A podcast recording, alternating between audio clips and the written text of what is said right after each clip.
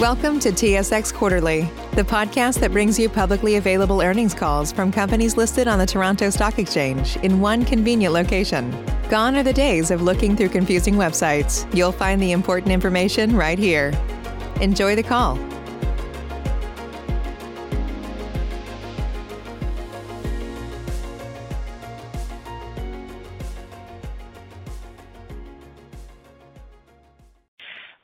Gentlemen, thank you for standing by, and welcome to the George Weston Limited 2020 fourth quarter results conference call. At this time, all participants are in a listen-only mode. After the speaker's presentation, there will be a question-and-answer session. To ask a question during the session, you'll need to press star one on your telephone. Please be advised that today's conference is being recorded. If you require any further assistance, please press star zero. I would now like to turn the call over to Tara Spears, Senior Director of Investor Relations. Thank you. Please go ahead. Thank you, Denise, and good morning, everyone. Welcome to the George Weston Limited fourth quarter and full year 2020 results conference call. I'm joined this morning by Galen Weston, our Chairman and CEO, Richard Dufresne, our President and CFO, and Luc Mongeau, the President of Weston Foods. Before we begin today's call, I want to remind you that today's discussion will include forward-looking statements, which may include, but are not limited to, statements with respect to George Weston's anticipated future results and the impact of the COVID-19 pandemic. These statements are based on assumptions and reflect management's current expectations. As such, they are subject to a number of risks and uncertainties that could cause actual results or events to differ materially from our expectations. These risks and uncertainties are discussed in the company's materials filed with the Canadian securities regulators. Any forward-looking statements speak only as of the date they are made.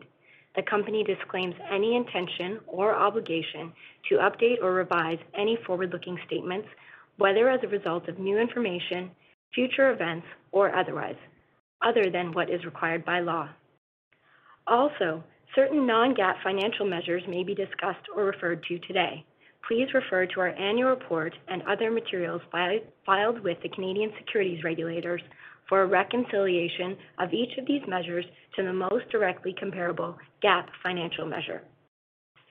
Since Loblaw Companies Limited and Choice Properties have both released their fourth quarter and full year 2020 results, we will focus today's call on the performance of our Weston Foods segment.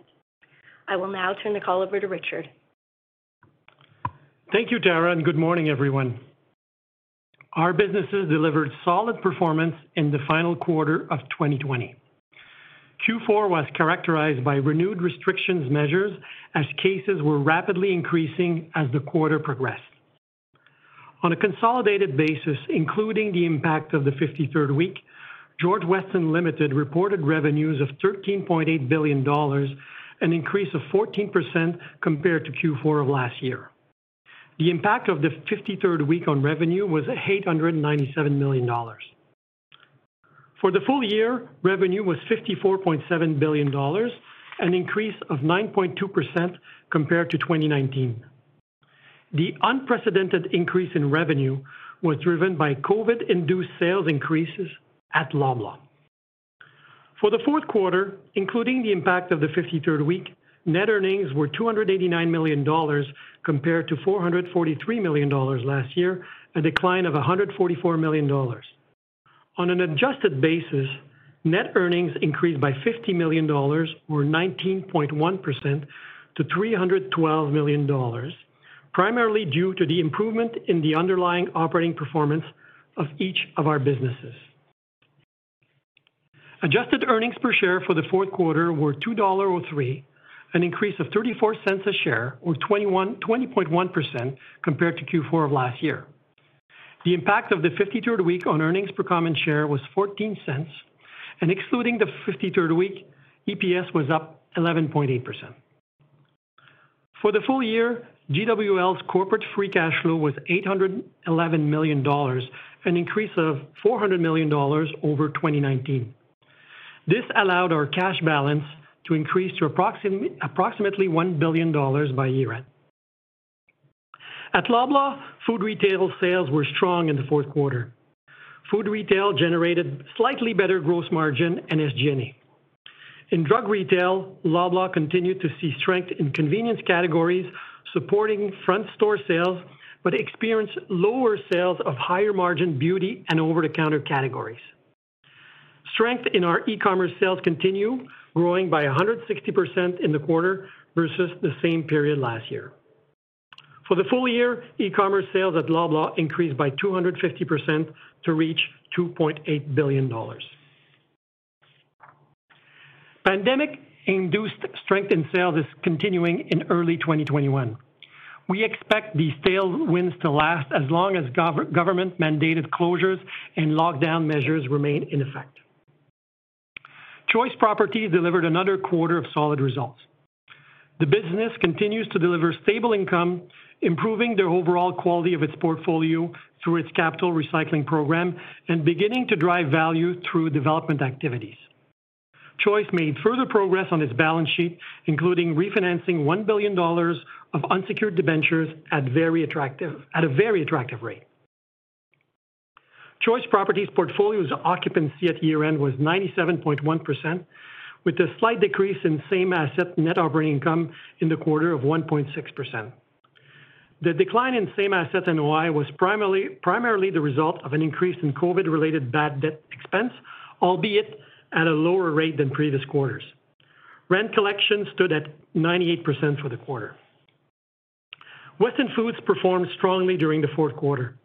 Including the 53rd week, sales reached 523 million dollars. Excluding the impact of the 53rd week and the impact of foreign currency translation, sales were down 4.6% compared to Q4 last year, a sequential improvement versus the third quarter. For the full year, sales totaled 2.06 billion dollars, down 93 million dollars or 4.3% versus last year. For the quarter, Weston Foods adjusted EBITDA was 79 million dollars. Including the impact of the 53rd week, adjusted EBITDA was 75 million dollars, up 19 million dollars versus the comparable period in 2019. Adjusted EBITDA was positively impacted by productivity and cost-saving initiatives and benefits realized from Weston Foods' transformation program, partially offset by the decline in sales and some COVID-19 related expenses. For the full year, excluding the impact of the 53rd week, Weston Foods adjusted EBITDA was 196 million dollars, down 27 million dollars versus 2019. Adjusted EBITDA was negatively impacted by the decline in sales, COVID-19 related costs, and higher input expenses, partially offset by productivity, benefits realized from the transformation program, and cost savings initiative. It's useful to note that if you add the COVID-19 costs incurred in 2020 to the 196 million dollars of EBITDA for the year, EBITDA was essentially flat to 2019 despite the drop in sales. At the beginning of 2020, management was focused on growing sales and delivering improved EBITDA. The business got off to a great start in the first quarter of 2020, with the added benefit of elevated retail sales in the last few weeks of the quarter. By the second quarter, sales in retail and food service dropped significantly, driven by government-mandated closures, stay-at-home orders, and social distancing restrictions. The business also began to incur significant incremental costs, including health and safety costs for colleagues and customers and pay premiums. This resulted in a very challenging second quarter. In the third, and especially the fourth quarter, Weston Foods delivered sequential improvement in top and bottom-line performance, giving us confidence in the sales and earnings potential of the business as we ended 2020. That said, sales in the latter part of the fourth quarter were increasingly negatively impacted by the reintroduction of government-mandated closures and stay-at-home orders. The impact was most significant in food service dine-in and certain retail categories in both Canada and the U.S. Further, it's important to note that Weston Foods EBITDA in the fourth quarter included the benefit of some one-time actions taken by management to mitigate the negative impacts of COVID-19. Normalized for these actions, the run rate for the EBITDA margin was around 11%, higher than in Q4 of 2019. In this context, we expect that Q1 will be more difficult for Weston Foods as lockdowns continue to negatively affect sales. I note in particular that Q1 is Girl Scouts cookie season in the U.S., an important part of our business. For obvious reasons, Girl Scouts in the U.S. are not actively selling cookies in person at cookie kiosk or door to door. Despite having pivoted the model to online, we expect sales to suffer this year. In the previous quarters, we have noted our new One Touch donut initiative that we think has great potential. I'm pleased to report that starting in February of 2021, Weston Foods launched One Touch donuts in approximately 100 stores of a key customers. Initial feedback from that customers and end customers has been positive. This test period is now complete. Weston Foods is now working on scaling up production, which will take a few months. Weston Foods remains committed to its strategy, winning new business in key categories and markets, and strengthening its operational processes. Assuming a return to less severe lockdown measures and government-mandated closures in key markets by the end of Q1, and excluding the impact of foreign currency translation, Weston Foods expects sales in 2021 to be modestly higher compared to 2020 and adjusted EBITDA to be higher compared to 2020. Capital expenditures for the year will decrease to approximately 145 million dollars. As a matter of housekeeping, starting in the first quarter of 2021, we have made changes We have made changes to our non-GAAP financial measures policy to simplify and improve our adjusting entries. Refer to the financials for details and a restatement of our 2020 adjusting entries, which align with the new policy. Looking back, 2020 was a year that presented many challenges across the group of companies, but it also revealed many strengths, including the remarkable people who work to serve customers and tenants every day.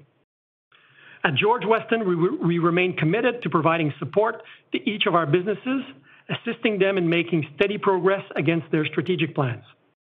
We believe each of Loblaw, Choice Properties, and Weston Foods is positioned to deliver significant value in the future. With that backdrop, we are disappointed with GWL's share price performance, which in part is a consequence of a widening of the holding company discount. Given our confidence in the underlying businesses and the free cash flow generated by each of them to George Weston, we will become more active on share buybacks at George Weston. I would like to conclude by thanking all of our colleagues across our businesses for their dedication and support throughout the year. I will now turn over the call to Galen. Thank you, Richard, and good morning, everyone. This time last year, we were only just beginning to hear about COVID-19. At that point, it was hard to imagine we would continue to deal with the uncertainty associated with this pandemic well into 2021. I'd like to take a moment to express my deepest appreciation to all our teams across GWL for their extraordinary effort this year. As Richard mentioned, while it was challenging in many regards, 2020 also highlighted the strengths that underpin each of our businesses across the Weston Group. At Loblaw, our commitment to helping Canadians live life well has never been more relevant. When the pandemic hit, our teams across the network responded to keep customers fed and well. Choice Properties took actions to ensure the safety and security of colleagues and tenants while assisting those impacted by the pandemic. And in the early days, Weston Foods responded quickly by shifting production to prioritize essential packaged bread and roll SKUs in order to meet surging demand. In each of these instances, the pandemic required us to take thoughtful and deliberate action across our businesses, and throughout the year, we made steady improvements while remaining committed to our strategy. The team at Loblaw accelerated their progress against strategic growth initiatives in everyday digital retail, payments and rewards, and connected healthcare, while investments in the core business position them well as we enter 2021. Choice Properties' diversified portfolio of retail, industrial, and office continues to be supported by a stable tenant base and its disciplined approach to financial management. And over the long term, Choice is set to unlock further value through its development activities. Weston Foods remains committed to its ambition of being a premier North American bakery. In 2020, despite the business experiencing significant volatility due to COVID, the team demonstrated its commitment to supporting their workforce, executing with excellence, and delivering operational improvements. Today, as we face into 2021, where many of us will continue to work under the unusual circumstances in stores, in bakeries, and at home, I am confident about the opportunities across our group.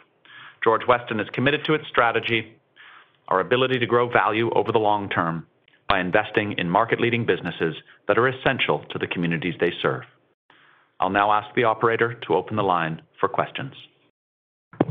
BetMGM has an unreal deal for sports fans in Virginia. Turn $5 into $150 instantly when you place your first wager at BetMGM. Simply download the BetMGM app and sign up using code Champion150. Then, place a $5 wager on any sport. You'll receive $150 in bonus bets, regardless of your wager's outcome. And if you think the fun stops there, the King of Sportsbooks has plenty of surprises in store. Check out daily promotions, same game parlays, live live bets, and so much more. Download the app in Virginia today and get $150 in bonus bets instantly from your first wager only at BetMGM.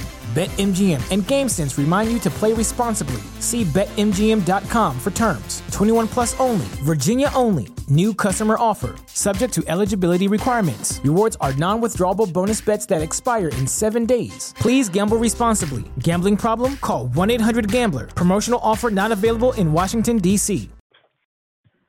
Ladies and gentlemen, to ask a question, please press star, then the number one on your telephone keypad. We'll pause for just a moment to compile the Q&A roster.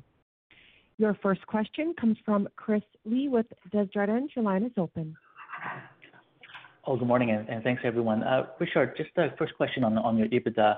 If I apply your normalized EBITDA margin of 11% in the quarter, um, it implies EBITDA of roughly about 58 59 million or up 2 million-3 million year-over-year. Is that is does that imply the rest of your 19 million uh, growth in EBITDA is more related to the one-time non-recurring items that you mentioned. Is that sort of the right way to think about that? Yeah, it's sort of the right way to think about it, but there's it's a few buckets. Like uh, like there was one-time savings in SG&A. We have lower volume in Q4, so we have less distribution costs. So there's a few buckets that we think when COVID is behind us is to be more normalized. So we wanted to give you a good perspective of what the margin should be when you look at the number that we posted for Q4. Okay, that's helpful. And You made an interesting comment in the beginning saying that if you add back your COVID costs to EBITDA in 2020, EBITDA would be essentially flat, um, despite the drop in sales. Is that really mainly due to the benefits uh, from, you know, the transformation program and all the cost reductions that you guys have been doing? Yes. I think uh, I think if you look uh, especially at our gross margin in Q4, we're starting to see uh, like nice improvements that are essentially coming from uh, the benefit of the transformation program. and so We expect those benefits will endure going forward. Okay. That's a last question, just maybe on capital deployment. Um, I remember last year you guys had a plan to accumulate 2 billion of cash at the GW corporate level um, for potential acquisitions, but now that it seems like you guys are more open to buying back shares. So I guess the question is, you know, First, how much capital do you plan to deploy for share buyback this year? Yeah. Uh, we don't know, Chris, uh, how much capital we'll deploy to it. The only thing we know is we uh, we've looked at our holding company discount be very volatile in 2020 and expanding to levels which we we find really high. and We believe in the we believe in the strategy of each of our businesses. So For us, we feel compelled to reinvest some of that capital in our own stock.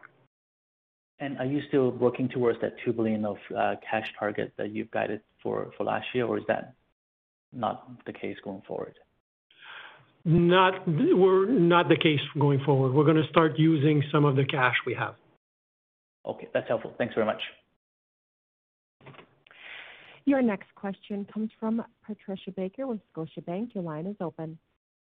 Uh, thank you very much for taking my questions, and uh, really nice to see the performance at Weston Foods in the, quarter. I just want to know, Richard, if you can uh, break down break down for us that incremental 19 million. How much of that was uh, transformation, and how much was the um, the accrual, or is it difficult to break out the buckets? Uh, I'd say, I'd say, Patricia, if you look at the the improvements, it it came roughly the same amount from each, from about four buckets. Distribution costs, compensation accruals, uh, SG&A, and I'm forgetting one. Okay. It was it was broad-based, so that's why uh, we feel good about uh, the performance in Q4. Okay.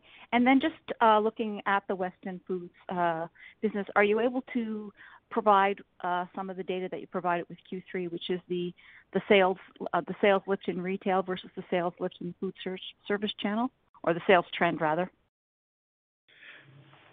Yeah, absolutely. We uh we can. So uh as Richard mentioned, we uh, we saw continued uh, recovery in Q4. Um, Our retail uh, business in Q4 was performing about -6 versus last year.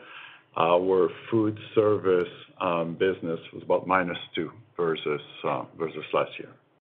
Okay. Thank you very much. Okay, just one last question for you. Richard mentioned uh, gross margin in his answer to one of Chris's uh, questions. And uh, also, it's nice to see that the One Touch is now out of test. And just correct me if I'm wrong, but I think I'm right. That One Touch uh, product will actually be a higher margin product than than normal? Yeah, it will be a higher margin than our regular donut business. Okay. Thank you very much. And your next question comes from the line of Mark Petrie with CIBC. Your line is open. Hey, good morning. Um, I just wonder if you could clarify uh, the comment in the release with regards to the negative impact of pricing and mix in Q4. Could you just sort of give a give us a sense of the relative impact of each of those, the sort of puts and takes? Yeah. So um I mean, it all depends from what business went up and uh went uh went down. So as Richard mentioned, we saw a slowdown in the latter part of uh of Q4. Our businesses that are negatively impacted are our wholesaler distributor food service business, dine-in restaurant, venues, institutions. From a retail standpoint, it's a business that are more celebratory in nature, cakes, donuts. Okay. So maybe just at a high level, can you give us a sense of the impact of pricing in Q4? And Then I guess also just related to that, you know, what's your outlook on pricing, uh given given you know, all the moves in input costs? Actually, in Q4, we saw some deflation in terms of our commodities and materials. There is inflation going into 2021. As we uh, always do, we focus on productivity and efficiency initiatives to mitigate um, that inflation. As well, we've got hedging and coverage that uh, help us mitigate this inflation. Okay. And, and I just wanted to clarify, uh, Richard, your comment with regards to the 11% EBITDA margin. That's what you're saying is kind of a more accurate representation of the profitability in Q4? Or that's what you're saying is kind of a reasonable expectation for the profitability of the business, um, as business normalizes? It's a better representation of the profitability in Q4. Because what we didn't want the street to see is that, okay, now you're at 15%, and that's the new number. So uh, when we uh, dissect our performance, we note that there are some benefits that we have that are not gonna be there once we're back to normal. Okay. Understood. And uh, just last, uh, just another point of clarification. I think you said uh, about 300,000 of COVID costs per week is the run rate right now. Um, but I think it had been substantially lower, like around 100,000 per week. So is it fair to say that, you know, 300,000 is kind of the run rate during tighter restrictions, and then 100,000 is maybe a more permanent number? Yeah, that is accurate. Okay. And Actually, sorry, just last one, kind of related to that. Have you guys seen much impact in terms of um, labor availability, uh, I guess particularly in the U.S., um, uh, you know, with COVID cases, and where are you at with that? Yeah, we're definitely seeing a tightening of uh, labor uh, availability in the U.S. So for us, we uh we focus on uh, you know, good hiring practices and as well evening out our production throughout the year. Okay. Appreciate the comments. Thanks a lot. Your next question comes from Irene Nattel with RBC Capital Markets. Your line is open. Uh, thanks, and good morning. Just uh, thinking about um, your commentary with respect to the Girl Scout cookies. Um, if we look at the normal sort of seasonal trajectory of earnings, is most of the differential between Q1 and Q2 uh, the magnitude of the Girl Scout cookies? Not exactly, Irene. Okay? Like, I think uh, what uh, what I said in my remarks is we we clearly saw a change in sales trajectory as December hit. If you look at uh, our sales performance from the quarter, you saw that we we had a sequential improvement versus Q3. It would have been much better if it weren't for P13. So We saw a quick turnaround to the negative of our sales performance in P13, and that performance is continuing throughout North America. So this factor, along with Girl Scouts, is gonna be what's gonna affect our performance in the in the first quarter of the year. Okay. Thank you. That's that's very helpful. And just thinking about the One Touch. So, you're out of the test now. Assuming like how can you scale this? Or or how should we think about the scalability of that as we move through the year? Kind of does it go from 100 distribution points to 1,000, from 100 to 200? Like, what's the magnitude of that? Yes, it will um, exponentially increase as we uh, roll out the different phases of tests. So, as Richard said, we completed the first um, phase of the test, which was with 114 stores. Results are very encouraging, both from a consumer experience, where the transition was seamless, and as well from a retailer uh, standpoint, where all the operational uh, efficiencies were realized. At this point, we've put the project uh, on pause to resolve production issues that we face. And these are normal with innovation of this magnitude. So uh, we're taking the next few months to resolve uh, these, and then we will gradually uh, increase the number of stores as we roll out the next phases of the test. Okay. Um and as you say, gradually increase the number of stores again, like what should we be thinking of, let's say, by year-end? It's too early to tell right now, and with the uncertainty related to COVID, It's uh I don't don't wanna give you uh a number on there. The goal eventually is to be in multiple thousands of stores across the U.S. and Canada. Okay. That's helpful. And just um to clarify one thing, just wanna make sure, I mean, obviously sort of celebratory types of items are, you know, are an important element of your business. When we see things sort of loosen up and and when, you know, we're allowed to have, let's say, you know, small small groups together, do you then see the sales kind of follow up and then sort of go down again? Is, Is that kind of what you've been seeing? In other words, is there any reason to suggest that there's been any change whatsoever in underlying demand? No. We uh I point back to uh, to the point Richard made uh, earlier. The uh, the earlier part of Q4, we saw a very strong recovery in our business as a total.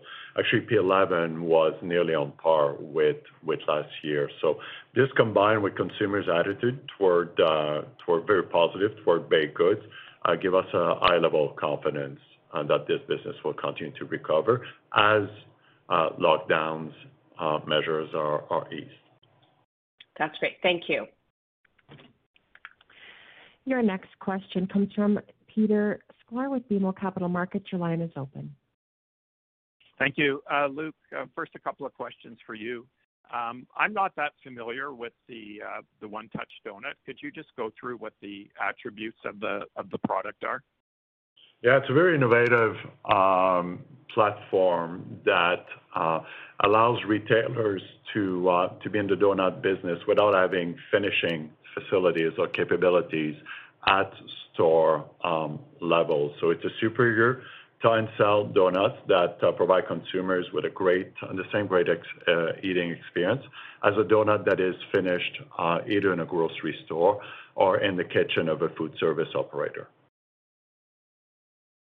So you deliver the donut um, like fresh from like they. It's a uh, it's a frozen it's a frozen donut that uh, only has to be uh, thawed and then uh, it's available to be served as is. Okay, I understand. So it's thaw only. Okay. Um, the um, the other thing I want to talk about you when we do ultimately uh, uh, go back to the new normal, whatever that is, and climb out of COVID. What is your expectations in terms of, you know, any changes in consumer behavior and any permanent shifts in the grocery channel, you know, versus food service channel? Like, are you thinking about things like that, permanent changes, just to make sure that your production is aligned with, you know, what ultimately demand is going to be? I'm just wondering if you're anticipating any permanent changes. We're not seeing any uh, wholesale magnitude uh, in terms of change from consumers going going forward. Uh, I go back to to previous questions. We're seeing very strong recovery. We were seeing very strong recovery at the onset of uh of Q4. Consumers' attitude toward baked goods are still extremely, extremely positive. Uh, we're seeing a bit of shift to uh, QSR channel and food service, which we're extremely well positioned to benefit from. We're seeing a slight shift in retail to e-commerce. Uh, part of our transformation three years ago was the creation of e-commerce capabilities, where we can work very closely with our retail partners to make sure that baked goods end up in the digital baskets of of consumers. So Our outlook in the uh, in the category and the business is uh, very confident. Okay. Um, and then Richard, just lastly, one question for you more uh, at a strategic level. On um, on the REIT, you've talked about in the past that you kind of see a multi-decade development potential, and that um, George Weston could play a role in terms of of you know participating in in in the funding of that of the development of the redevelopment of the properties. I'm just wondering if um, you know COVID and the impact on real estate and consumer behavior has impacted your you know kind of that long-term strategic thought that you have had regarding uh, choice. Uh, not really. I think uh, I think development is a long-term game and uh, and we see still lots of opportunities. And as I've discussed with uh, with many of you over the last uh, year, like now we're at the phase where we're putting projects on the bookshelf, which essentially means trying to get site zoned and all that stuff. It's a it's a long term project, and then the decision will be which of these projects on the shelf that we want to take out and and get uh, going on construction. But long term, we don't, uh, we're not, uh, we're not seeing any changes in our view of potential for for development. Okay, that's all I have. Thank you. Your next question comes from Chris Li with Desjardins. Your line is open. Oh, hi. Just a couple of quick follow-ups for me. Um, Richard, I realize there are lots of moving parts but just wondering, is the 11% normalized EBITDA margin in Q4 a reasonable run rate for this year? Or is there upside from operating leverage if sales hopefully start to grow again this year? We always try to do better. Yeah. Okay. Gotcha. And capital, uh, your capital target of 145 million implies about 7% of sales, which is down from 8%-10% in the last three years. Is 7% sort of a sustainable level, or is there room to to do uh, to go lower longer term? No, it's not sustainable yet. We we want to get uh, closer to the industry average, which is around 5%. And As we've said to the market, we've been going on this slow uh, trajectory to get to that number, and we expect to be there in a few years. Okay. And My last question, just going back to capital deployment. I mean, I understand the desire to use some of the free cash flow to buy back shares because you believe the shares are undervalued. Is there also maybe an acknowledgment that perhaps you don't expect any major M&A opportunities in the foreseeable future, or are they not related?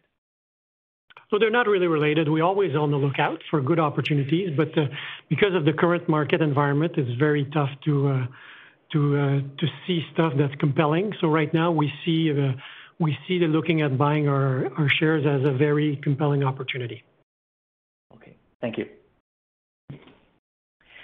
Again, if you have a question, please press star one on your telephone keypad. Your next question comes from Irene Nattel with RBC Capital Markets. Your line is open. Thanks. Sorry, I was just going to ask about the 2 billion and M&A, but you just answered it. Thanks, Richard.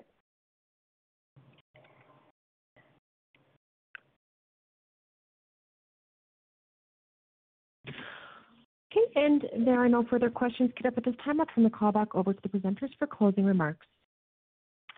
Thank you, Denise, and thanks everyone for joining us this morning. If you have any follow-up questions, please don't hesitate to contact Roy or myself. And you can mark your calendars for May 11th, 2021, when we report our Q1 2021 results. Thank you. This concludes today's conference call. You may now disconnect.